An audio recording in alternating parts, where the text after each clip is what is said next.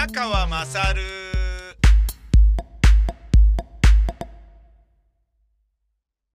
お前のお母ちゃん宮川まさるです。今は夕方6時51分ですね。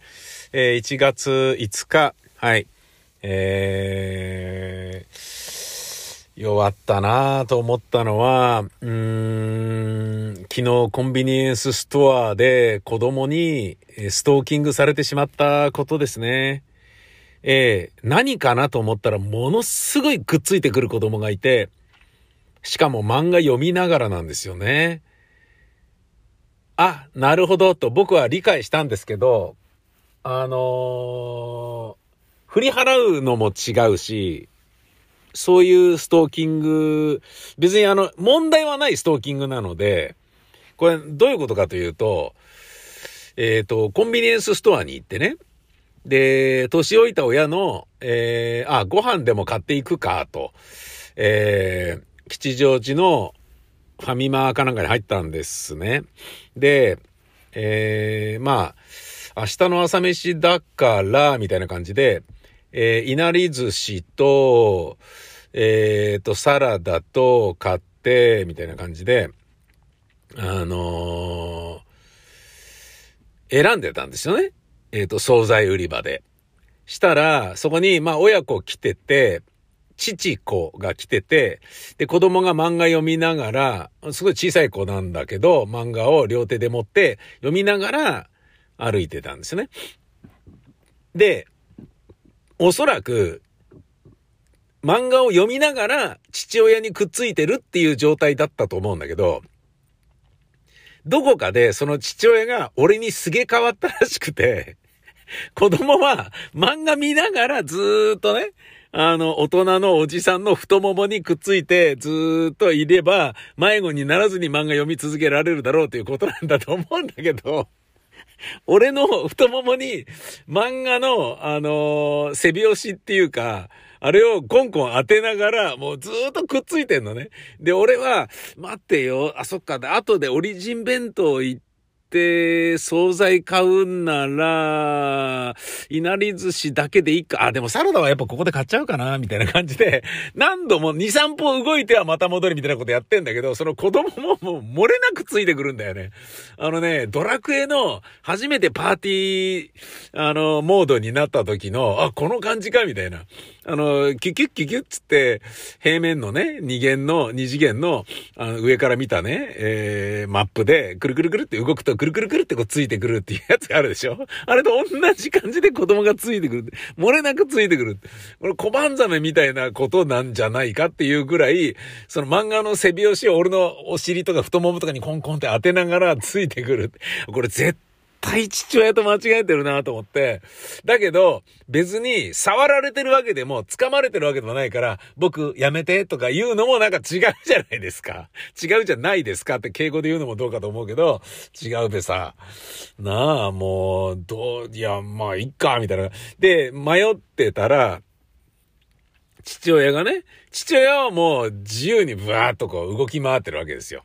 ねえ、買いたいものバンバンバンって。俺みたいに惣菜のエリアだけにいないから、ねえ、あの、ジュースのところ行ったり、ビールのところ行ったりとかね。で、雑誌のところ行ったり、それでポンポンポンってカゴにね、買いたいものボンボンボンって詰めて、えー動いてる。で、その中で俺にピュッとこう変わっちゃったっていうだけだと思うんだけどさ。で、しばらくしたら、その父親が来て、あ、ケンジ行くぞとかって言って、はーいとかって言って、気づいて、ケンジは、あれ？みたいな感じになった直後に、はーいって言っていなくなるっていうね。あれ？っていう顔してたよね、ケンジ。してたよね、明らかに。もう、俺、それな、お前、お前の父ちゃんじゃねえんだよ、俺は、みたいな。そういう感じのことがちょっと昨日ありましたね。面白かったな。うん。で、あのー実は、うちの子供もですね、えっ、と、今もう25歳ぐらいになりました、うちのせがれ長男なんですけど、20年ぐらい前に同じようなことになってましたね。そんで、大泉のオズっていうね、デパートがあるんですけど、で、そこでなんか雑貨屋とかね、生活家電の店とか、なんかそういうフロアで物を物色していた時に、あの、あ、じゃあ CD 屋さんだな。その時まだ CD 屋さんが HMV とかあったのかな。で、まあ、み、あ、じゃあ新生堂だ。あったんだ。で、まあ見てたんでね、選んでたんでね、CD を俺が。で、その中で、えー、まあ自分もね、えーと、DVD とかかなその頃はまだブルーレイがないから、DVD とかを見てて、なんか見たいのがある、あるような感じなんだけど、ただ、まあ、俺のね、えー、手を掴んでたわけよ。で、父親のね、つまり。で、俺の手を掴んで、俺の小指かなんかを握りながら歩いてずっと見てたんだけど、あのー、あるところで別の人の 指を掴もうとしていたらしくてある、あるお兄さんが、なんかすごい熱いものを触ったかのように、え、いや、違う違う、なんか、こう、掴もうとされてるのを逃げるような感じで手を上にこう、おおつってこう逃げてる人がいて、おじさんが。お、違うぞ。父ちゃんこっちだぞ。とか、あ、間違えた。かなんか言って、自分の子供が。うん。で、その時はね、手を掴もうとしてるから、こう逃げるっていうのもわかるし、ちょ、ちょ、ちょ、やめてやめてみたいな感じで、掴まれたら嫌だよね。人の子供に手掴まれたらそれ嫌だと思うんだよ。うん。別にコロナ禍とか関係ないからね。それ20年前ですから。だけれども嫌じゃん。なんだけど、そう、おい、違うぞ、父ちゃんこっちだぞ、とかって言って、俺がね、さ、あの、助け舟を出したからよかったようなものの、で、その時の俺の子供も、間違えちゃった。かなんか言って、走ってくるってね。ちょっと恥ずかしげに、はず、なんかちょっとこっち来たけどね。で、俺がすいません、かなんかって言ったんだけど、すいませんっていうのもなんか違うし、なんかね、うん、まあ、でもすいませんが正しいんだろうな、きっとな。うん、その全く逆パターンのことが昨日あったっていうね。えー、間違えられるとこうなるのかって。で、指掴まれないけど、漫画の背拍子でガンガン、あのー、早く行けよ、早く行けよ、みたいな感じで 押されるっていうのも、どうだかな、みたいなことをちょっと思ったりっていう、そういう感じでございましたね。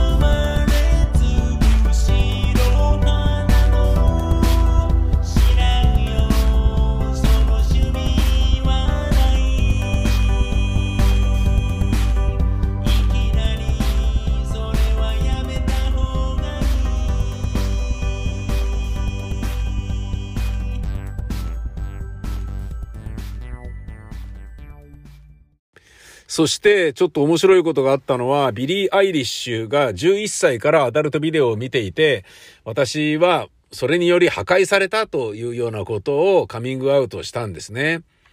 これがちょっと面白い、えー、ニュースでして、えー、ビリー・アイリッシュ、女性としてポルノは恥だと思う。正直言って昔はよくポルノを見ていた。11歳ぐらいからポルノを見始めました。ポルノは私の脳を破壊した。たくさんのポルノに触れてきたことにショックを受けた。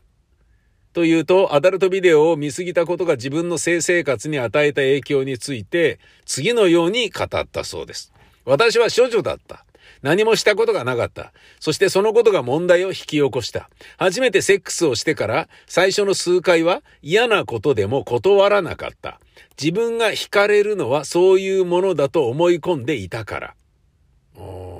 自分が惹かれるというのは、あの、見る、あの、なんていうの？ジャックのジャックね。若いに心ね。惹かれるという字ね。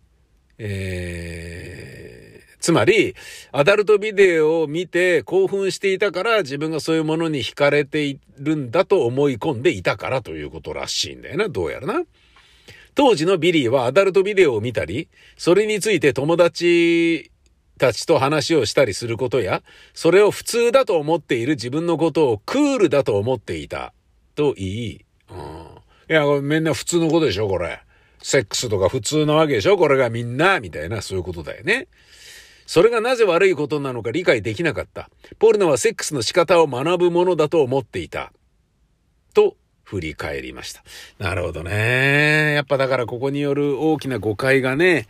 なんかこう性に対する意識を複雑なものにちょっとしてしまったのかもしれないね。しかし、暴力的な内容のアダルトビデオしか見られないという状況に陥った時に、自分の中のアダルトビデオの魅力が薄れていったという。今となってはたくさんのアダルトビデオを見てしまったことを後悔しているそうで、ポルノがこんなに愛されていることに腹が立つし、それでいいと思っていた自分にも腹が立つ。ポルノに出てくる女性器はクレイジーすぎる。あんな見た目の女性器は存在しない。女性の体もあんなんじゃない。生まれ持った姿とは違うと、アダルトビデオで描写されている女性の体は現実とは程遠いものだと憤りを見せましたと。これはフロントローの編集部のインタビューによって書かれた記事なんですよ。なるほど。ビリー・アイリッシュはなんかね、そう精神的にもいろいろな問題があったり、ね、体を隠すファッションを着ていたけど、それはね、なんかこう、幼少期のイメージとかいろんなものがある。まあ、レディー・ガガもね、レイプされて妊娠したとかっていうようなことがね、またね、最近細かく出てきたりしてるみたいだけれど、マドンナもそうだよね。なんかこう、ヌードショーやってたりとか。まあ女の人がね、制作集によって自分の生計を成り立たせながらアメリカンドリームを追求するっていうようなことは、やっぱ、なんかね、常套手段のような形で今までは存在していたのかもしれないけれど、そしてそういう陰りがある人間だからあのビリー・アイリッシュみたいな楽曲が生まれてすげえって評価されてるっていうようなものももちろんあるかもしれないんだけど、あまりいいことではないし、で、こういう有名人がこうやって警鐘を鳴らすことにより、ポルノを幼い頃から見ちゃいけないんだよっていうのはすごいいいことだと思うんだよね。なんだけれども、これに関して噛みついた人がいます。ポルノ女優のメイトランド・ウォードが11歳からハード、えー、ポルノを見始めたという歌手ビリー・アイリッシュの発言に噛みつきました。これはですね、タレントからポルノ女優に転身した人なんです。メイトランド・ウォードっていう人ね。綺麗な人なんだけど、もともとタレントやってた。で、そっから、えー、ポルノの世界に身を投じたんですよね。メイトランド・ウォードといえば、1990年代に放送されていたシットコム、えー、ボーイ・ミーツ・ワールドに出演したことで一躍有名になり、2019年にポルノ業界に転職したことで知られている。そんな彼女が12月28日の火曜日に TMZ のインタビューに答え、ビリー・アイリッシュの両親の行為を虐待だと強く非難した。インタビューの中でメイトランドはビリーの発言に言及しました。なぜ彼女は11歳でハードポルノを見ていたの？誰が彼女の子守りをしていたのかしら？彼女にとって両親とはどういう存在だったの？と怒りをあらわにし、彼女が責めるべきは、両親よ、虐待なんだから、どんな子供もそんな年齢でポルノなんて見るものじゃないわ、と続けました。ここで言ってんのは、ポルノが悪者じゃねえんだよということをメイトランドは言ってるわけだよね。彼女が責めるべきは両親よっていうことね。なんでそのポルノが見られる環境に私を置いたのよっていうふうに両親を責めるべきなんで、ポルノが問題じゃないんだと。メイトランドが問題にしたのは12月初めにビリーがラジオ番組で口にしたある発言だった。今僕が紹介したやつね。番組の中でビリーは女性としてポルノは恥だと思うと語り、小学生の頃からポルノを見始めたと告白した。さらに脳が破壊されたと付け加えたのだ。この発言を受け、メイトランド・ウォードは、ビリーの発言がポルノ業界にとって非常に有害だと指摘した。ポルノは性教育として用いられるものではない。と述べたメイトランドは、大人のための娯楽であり、それが私たちの仕事なの。それにポルノだとかセックスだとかを語るには、ビリーは若すぎると思うのよ。と語気を強めた。なるほどね。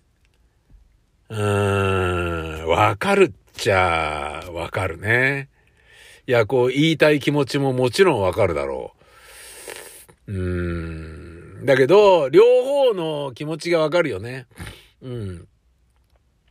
ビリー・アイリッシュの、えー、ポルノは最悪だよ。あれに本当にとんでもない目に遭わされたよっていうのもわかるし、ポルノそのものが問題じゃないんだよと。見られる環境に置いといた親が悪いんだよっていうメイトランド・ウォードの気持ちもわかるよね。で、もしそこに、ビリー・アイリッシュの両親の意見を聞いたとしたら、いや、私たちが悪いわけじゃないわよ。考えてみなさいよ。子供たちがそんなに見ることができても、えー、なんかね、フィルターをかけていないインターネットのシステムが問題なのよ。っ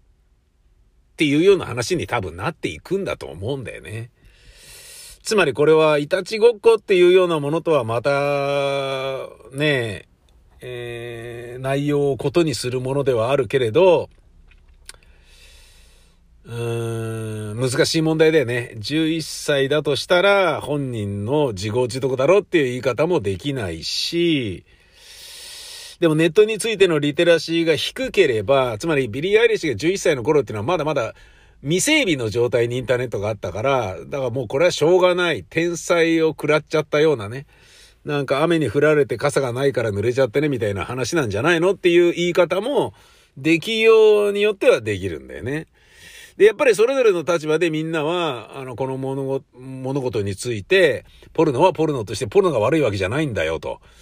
えー、いうようなことだと思うんだよね。で、包丁売ってる人がね、包丁は指切ってね、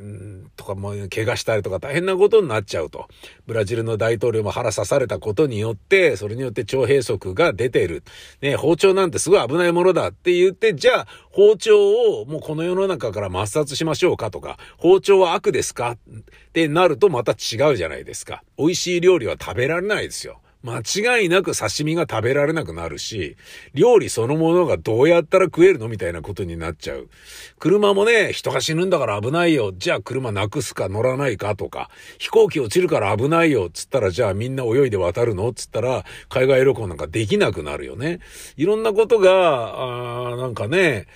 えー、それを言っちゃおしめよっていう部分はあるとは思うんだけど、えー、ビリーがやっぱり、やっぱりとか言ったけど、影響力がありすぎるから、こういうような問題になっちゃったっていうことみたいね。さて、自業自得といえば、この人も話題です。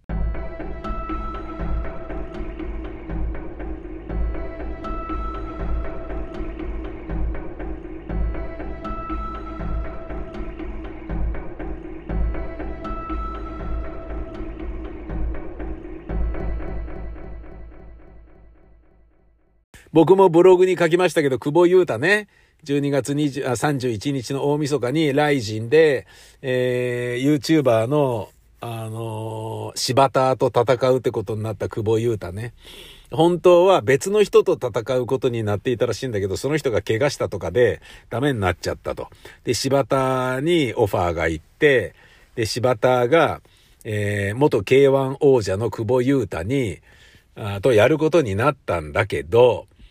えー、まあすぐにでもね、あの、久保選手は僕のことを仕留められるとは思うんですけれども、一応1ラウンド目と2ラウンド目の間に、テンチムがラウンドガールで出ることになっているので、1ラウンド目で片付けないようにしてもらいたいんですよ、みたいな。なので、ちょっと軽くね、その本気を出さないで、えー、いて、で、2ラウンド目になったら本気でお互いやりましょうよ、っていうようなことを言ってたんだよね。柴田が。で、あ、わかりました。そ、あの、了解しました。みたいな感じでね。で、これなんでこういうことになったのかっていうと、柴田が僕ちょっと、これこれこういう事情によりちょっとやめようかなって思ってます。みたいな。やめるってことをちらつかせ始めて、つまり足元見始めたわけよ。で、久保優太がそれによって思いっきり揺さぶられて、で、スポンサーさんとか自分の世話になってる人とかが、もう試合が決まってたのに、相手が怪我して出れなくなったっつって、なのに、無理やりね、こう、榊原さんが、柴田をブッキングしたことによって、一応試合はできるってことになって、その柴田が、だって素人だしやりたくないよみたいな感じのごね始めたことで、いや、待って待ってみたいな。で、とりあえず試合を、成立させるということを優先させるがために、あの、わかりました、みたいなブックを飲んでしまったっていうことを、えー、大晦日の試合が終わった後に久保優太がカミングアウトしたんだよね。で、そのことに対して柴田が、久保、お前ダサすぎるぞと。あの、お前勝ったら、そんなこと言ってなかっただろうと。負けたからその言い訳としてブックを飲んだんだみたいなこと言ってるだろうと。お前は本当に格好悪すぎるじゃないか。よく考えてみろと。お前が大晦日に戦った相手はだな、つって。去年出た時も、お金はいくらでも出しますから負けてくださいとかって言ってたようなやつだぞと。そんな奴の口車に乗って嘘800を並び立てるような男なのに、そいつの作戦に思いっきり引っかかって本当に手を抜いて、そのまま、あれあれあれみたいなうちに腕ひしぎ決められて、普通に一本負けしたじゃねえかよと。ねえ、そんな、あの、柴田という男がだなっていう感じで柴田がね、あの、他者の、第三者の形で、お前が大晦日に対戦した相手はそういうやつなんだぞと。分かっててそれ飲んだんじゃないのかと。お前は本当にダサいなっていう。もうね、あの、お前がやってる情報商材を売るのも、元 K1 ね、あの、YouTuber にやられたやつってなったら買うやついなくなるんだから、俺と一緒にパチンコやろう。つって。そういう YouTube を公開するっていうことになって、めちゃめちゃ格好悪いってなっててね。で、柴田が、お前のね、元 K1 王者がやってる情報詳細なんか誰も買わないだろうとかって言ってるから、え、何これ面白いと思って俺ちょっと調べてみたら、いやー面白かったね。思いっきり柴田はブラックジョークのね、スパイシーなことを言ってたわけですよ。知ってますか皆さん？元 K1 王者久保優太のえっ、ー、と、くぼり理論みたいな感じで、要は投資なんだよね。で、30万投資すると、えー、1年、で7年後には1億50、5000万になるが、えー、久保セブンっていう投資のシステムで、その代わり、この論理を、えー、情報商材としてお伝えするにあたり、49万5千円、えー、以下にお振り込みください、みたいな感じのがあって、元 K1 王者の、えー、こうね、テクニックは、えー、唯一無二です、みたいな感じで、で、K1 のベルト抱えて写ってる久保優太の写真があって、で、クレジットカードと番号とかを入力するところがあってっていうサイトがあって、それの画像が出てきて、うわ、これきついと思って、49万5千円を払ってその情報商材を買って、で、30万投資して7年後に1億5千万になると思うよっていう、こっかないよね。そんないい話、うまい話があるわけないじゃんと思って、すげえな、こいつと思って。いや、だから、柴田も久保優太も、だからどちらかというと柴田の方がまだエンターテイナーなんじゃないのっていう、そういうことだよね。久保優太は、だから、そのもう格闘家としてではなく、柴田と組んでも久保優太みたいなやつだったらやるんじゃねえの？金が欲しいからっていう風に思われてる。つまり、見どころのない格闘家の風上にも置けないやつっていう風に、もう格闘技業界から思われていることが前提のマッチメイクだったんだろうね。っていうことがもうはっきり分かったよね。で、あのー、なんだっけ、バンタム級の決勝で朝倉海に勝った柳、扇久保がね、まあ勝って、プロポーズしてね、なんかよくわかんない空気になってましたけど、その扇久保が、ツイッターで、いや、俺たちの試合とはまた全然別個のね、お話でしょっていう、あの、一緒にできるよ、なら、並んで語れるようなものじゃないでしょあれはっていうような、一緒にすんじゃねえぞ、あの試合ぞっていう、そういう感じでね、ちゃんと言ってて、いや、もう本当にその通りだなと思うんだよね。数字を取らなきゃいけないとかっていうことになるからさ、やっぱりね、その、本当にガチかどうかっていうことよりも、数字取れるかどうかと話題性っていうこと考えると、やっぱフジテレビにもやっぱ、ねこういう風にしてもらえませんかとか言われるだろうしさ。つまり、プライドの時のように、反社会勢力と付き合いがあったからっていうことが分かったからもうお付き合いしませんつってプライドの放送打ち切りになってね。で、森下会長が、ねおそらく暴力団系に締め上げられて、今すぐここで自分で首を吊るがね、ここから突き落とされて死ぬのかどっちかを選べみたいなことになって首吊ったんじゃないかと言われているホテルでのね、えー、謎の死の話がありますよね。恐ろしいですよね。つまり、手を切らせてくださいみたいなことを言ったわけでしょうね。多分ね。知らないけどね。で、そっから副社長だった榊原さんがうまいことを、えー、ね、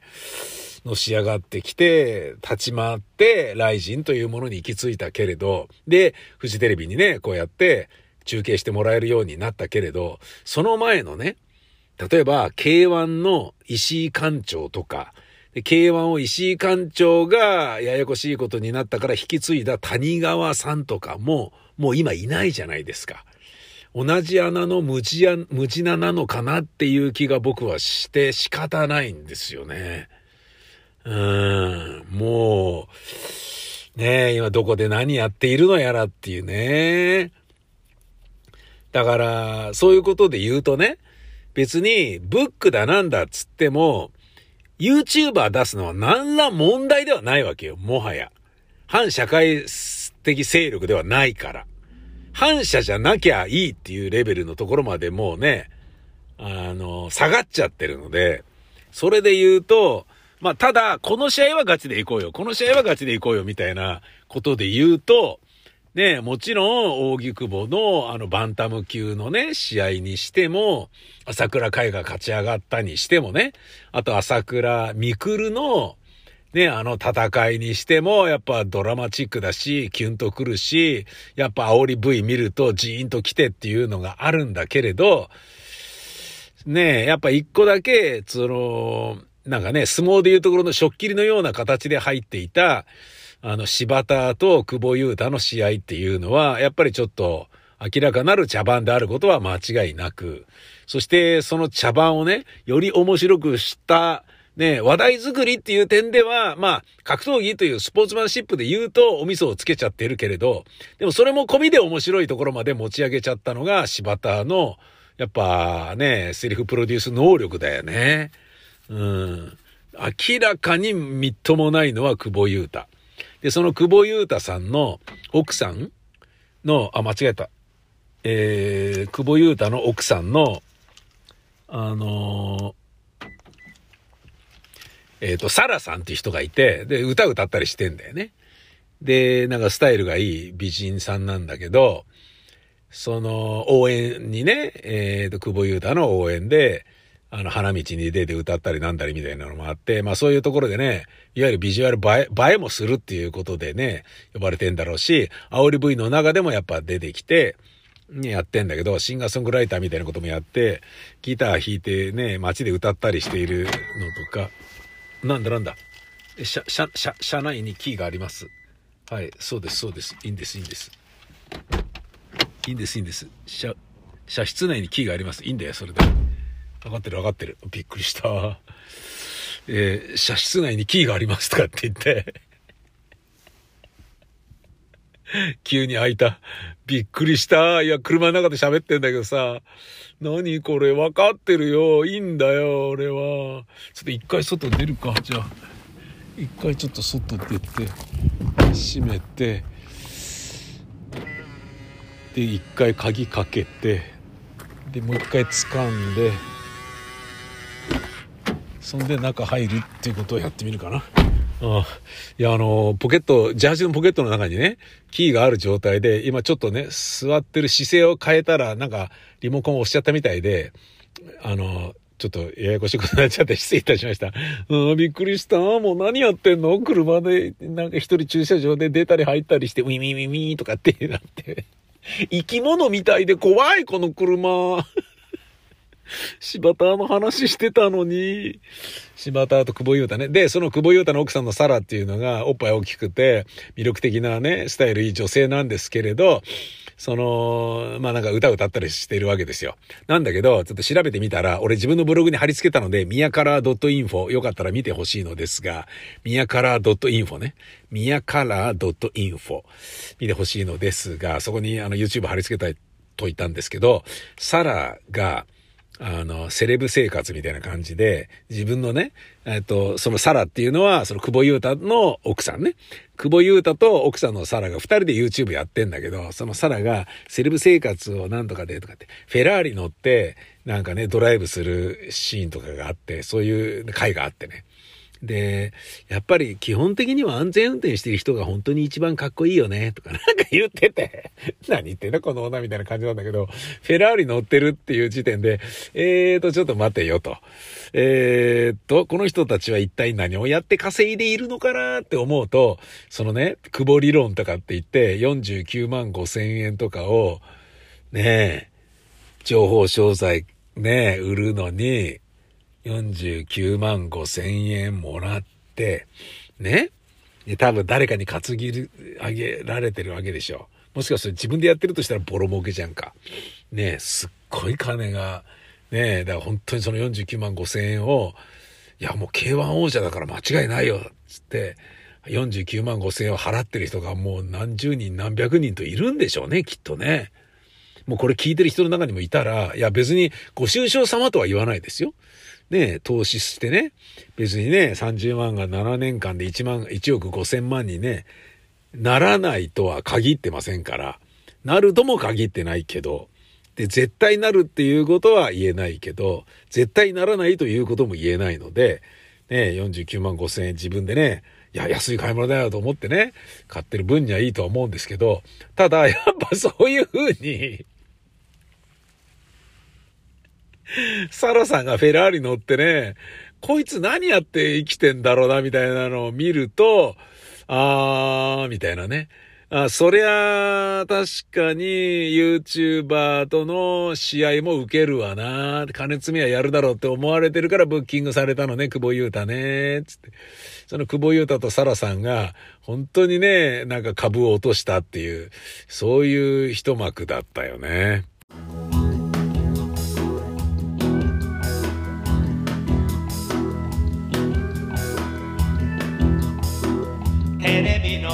音を上げてる。気づけばすぐ上げてる。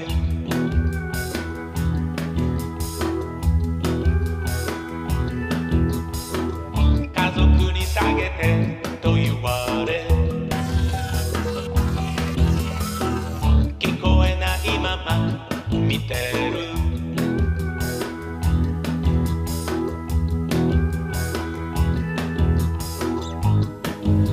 ちきれた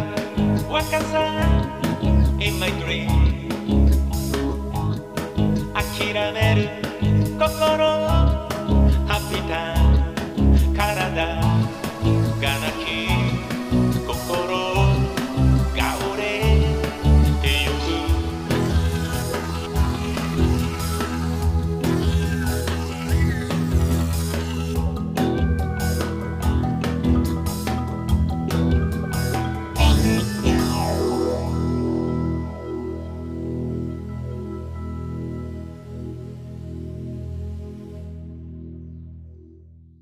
俺よりも随分年下のはずの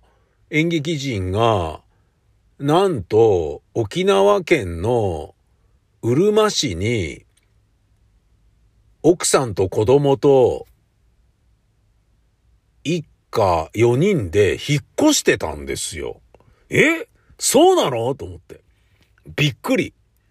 で、ただ、東京での仕事もちゃんとやっていますので、日域居住になります。プライベートのことはあまり書いてなかったのですが、つって、Facebook かなんかに、あの、書いててね、え、マジか、つって。で、えっ、ー、と、1月も2度、2月も何回か、3月も4月も、あの、東京には帰って、なんとかな仕事しますので、あの、それはそれで、つって。ただ、沖縄のね、生活がいいなと思ったのは、まず奥さんがダンサーで、えー、で、ちょっとなんか体調を崩して、それの療養もあって、あの、沖縄みたいな、こう、気候が良く空気が美味しいところがいいんじゃないか。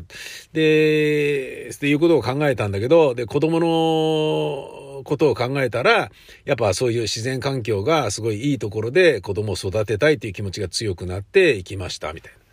決めました、みたいな感じで、え、そうなの？つって。あの、めちゃめちゃ羨ましくてさ、何それ？いいじゃん！とかって言って、俺はね、去年11月のね、5日からな、なんか、ぐらいかな。ね、789とかそこら辺に、宮崎県にワーケーションで行っただけでも超良かったんですけど、とかって言って思ってるような私なんですけど、俺よりも10も20も、20も下ではないか。いや、でも10も20も下、今40歳とか、じゃないのかな ?40 代だと思うんだよね、間違いなく。50は絶対行ってないと思うんですよね。で、3、下手すりゃ30代の彼がですよ。子供がいて、奥さんがいて、4人でうるま市に引っ越す。ええー、いいなぁ、みたいな。ほんといいなぁって感じ。超いいなぁって思います。なんかね、このとりわけね、正月って一回ね、正月、沖縄家族旅行で行ったことあるんですよ。何十年前かにね。すんげえよかったもんね。うん。大体あの、暖房がないんだよ。沖縄のホテルの部屋には、エアコンには。あ、エアコンじゃないんだ。クーラーなんだ、これはっていう感じで。微妙に寒いみたいな感じだったりなんかして、布団が寒いみたいな感じで、暖房がないから寒いみたいな感じで、だったの覚えてんだけど、まあそれでも安いツアーで行ってね。で、正月といえばハワイか沖縄みたいな感じな時も僕あったんですけど、いいよね。だからこの寒い時期に、うるま市にいますみたいな感じで、その家族4人が揃って海に囲まれてる中で、なんか薄着で写真撮ってるのとか見たりするとさ、いいなーって思うよね。超いいなーと思って。うん。僕はあのー、本当にね、こう、今でこそ、なんかね、あの仕事そんなにがっついてやらなくたっていいだろうっていうね、もうあのー子供がね、えー、上の子が就職した時点で俺の中でタガが外れたように、じゃあ仕事もそんなにやらなくていいべみたいな感じになってきましたけど、自分の考え方がね、脅迫観念になんかこう、ねあの自分でね、自分の首を絞めるかのように働かなきゃ、働かなきゃ、みたいなね、稼がなきゃ、ミルク代稼がなきゃ、みたいな感覚でいたけど、じゃあもういいんじゃないかみたいな。ねそうなると、だからね、いかに自然に囲まれて暮らしたいかみたいなことを、ここ、のね、えーと、お前の母ちゃん宮川されてもバンバン言うようになってきたじゃないですか。本当に僕都会で生まれて都会で育ってるから東京が嫌で嫌でしょうがないんですよ。早く出たいっていう感じなんですよ。もう生まれたと、なんかね、舞台で生まれたような感じなんですよ。演劇の舞台のステージ上で生まれた人間がそのままステージで生活をしてステージで生きているっていうようなイメージなのね。俺の中では東京っていうのはステージのようなイメージなんですよ。で、もう別に、あのやる気がなくなったんであれば、そのステージから降りなさいと、東京を去りなさいっていう、そういうイメージなんですよね。地方から出てくるのはステージに上がるって感じで上京する。で、ステージから降りる、I ターンなりなんなりで辞めるとかね、仕事をしないで帰るっていうのはもうステージから降りるっていう感覚があって、ずっとステージで生まれてステージでいたから、なんかね、そういうもんなんだろうなみたいな、渋滞にまみれたりとか、あのー、ラッシュの中で満員電車に乗って出勤したりとかっていうことも経験しましたが、それはやっぱ東京生まれだからしょうがないわけで、で、東京で生きてる限りは東京の物価で、東京の稼ぎ、東京の生活に即した東京での稼ぎがなければダメだから、東京で働いてるだけで、東京に住んでなければ東京で働く必要ないんだっていう物価のこととかも考えていたわけさ。東京にいるってことは家賃が高いでしょ？っていうことは東京の物価の高さで、東京の賃金の高さで仕事をしなきゃ食っていけないわけですよ。だけど、地方に行けば、地方はね、住むとこも安いし、物価も安いとするならば、そこでの生活水準に合った収入は、そこで仕事をすれば、そのくらいだろうけれども、それで十分じゃんっていうね。そんな感覚で言うと、なんかね、その、そう裏ドラマージャンがね、えー、をなんか無理やりやらされてるような感覚でね、もっと手作りちゃんとしたいんですけど、みたいな地方での生活に憧れる部分っていうのがもともとものすごい強かったのね。もちろんだから、僕なんかは、そのね、あの放送作家としてとか、ラジオ制作会社としてとか、あの仕事でそれなりの実績を残すことができましたので、ある程度稼げたからまあ、成功した部類に入るとは思うけれども、にしても、その、なんだろうな、急加速で動いていく東京っていうところで、なんかね、あの、ぜいぜい言いながら走りまくってきたことに関して、活性酸素作りすぎじゃね？みたいな、そういう感覚はちょっと自分の中に、あるんですよね。で、それがもう改めて、俺よりずっと年下じゃん、この人って思う。まあ、あえて名前は出さないときますけど、うるま市に行った、お前お前、羨ましいぞ 強く思っています。羨ましいぞいやー、でもね、これ羨ましいとかって言ってる人間はね、いつまで経ってもそれを行動に移すことができないっていうのがあるあるでもあるからね、あんまり羨ましいと言わずに、よし行こう引っ越そうとかね、そういうふうにね、思い立つことができればいいなというようなことをちょっと思ったりする1月5日でございました。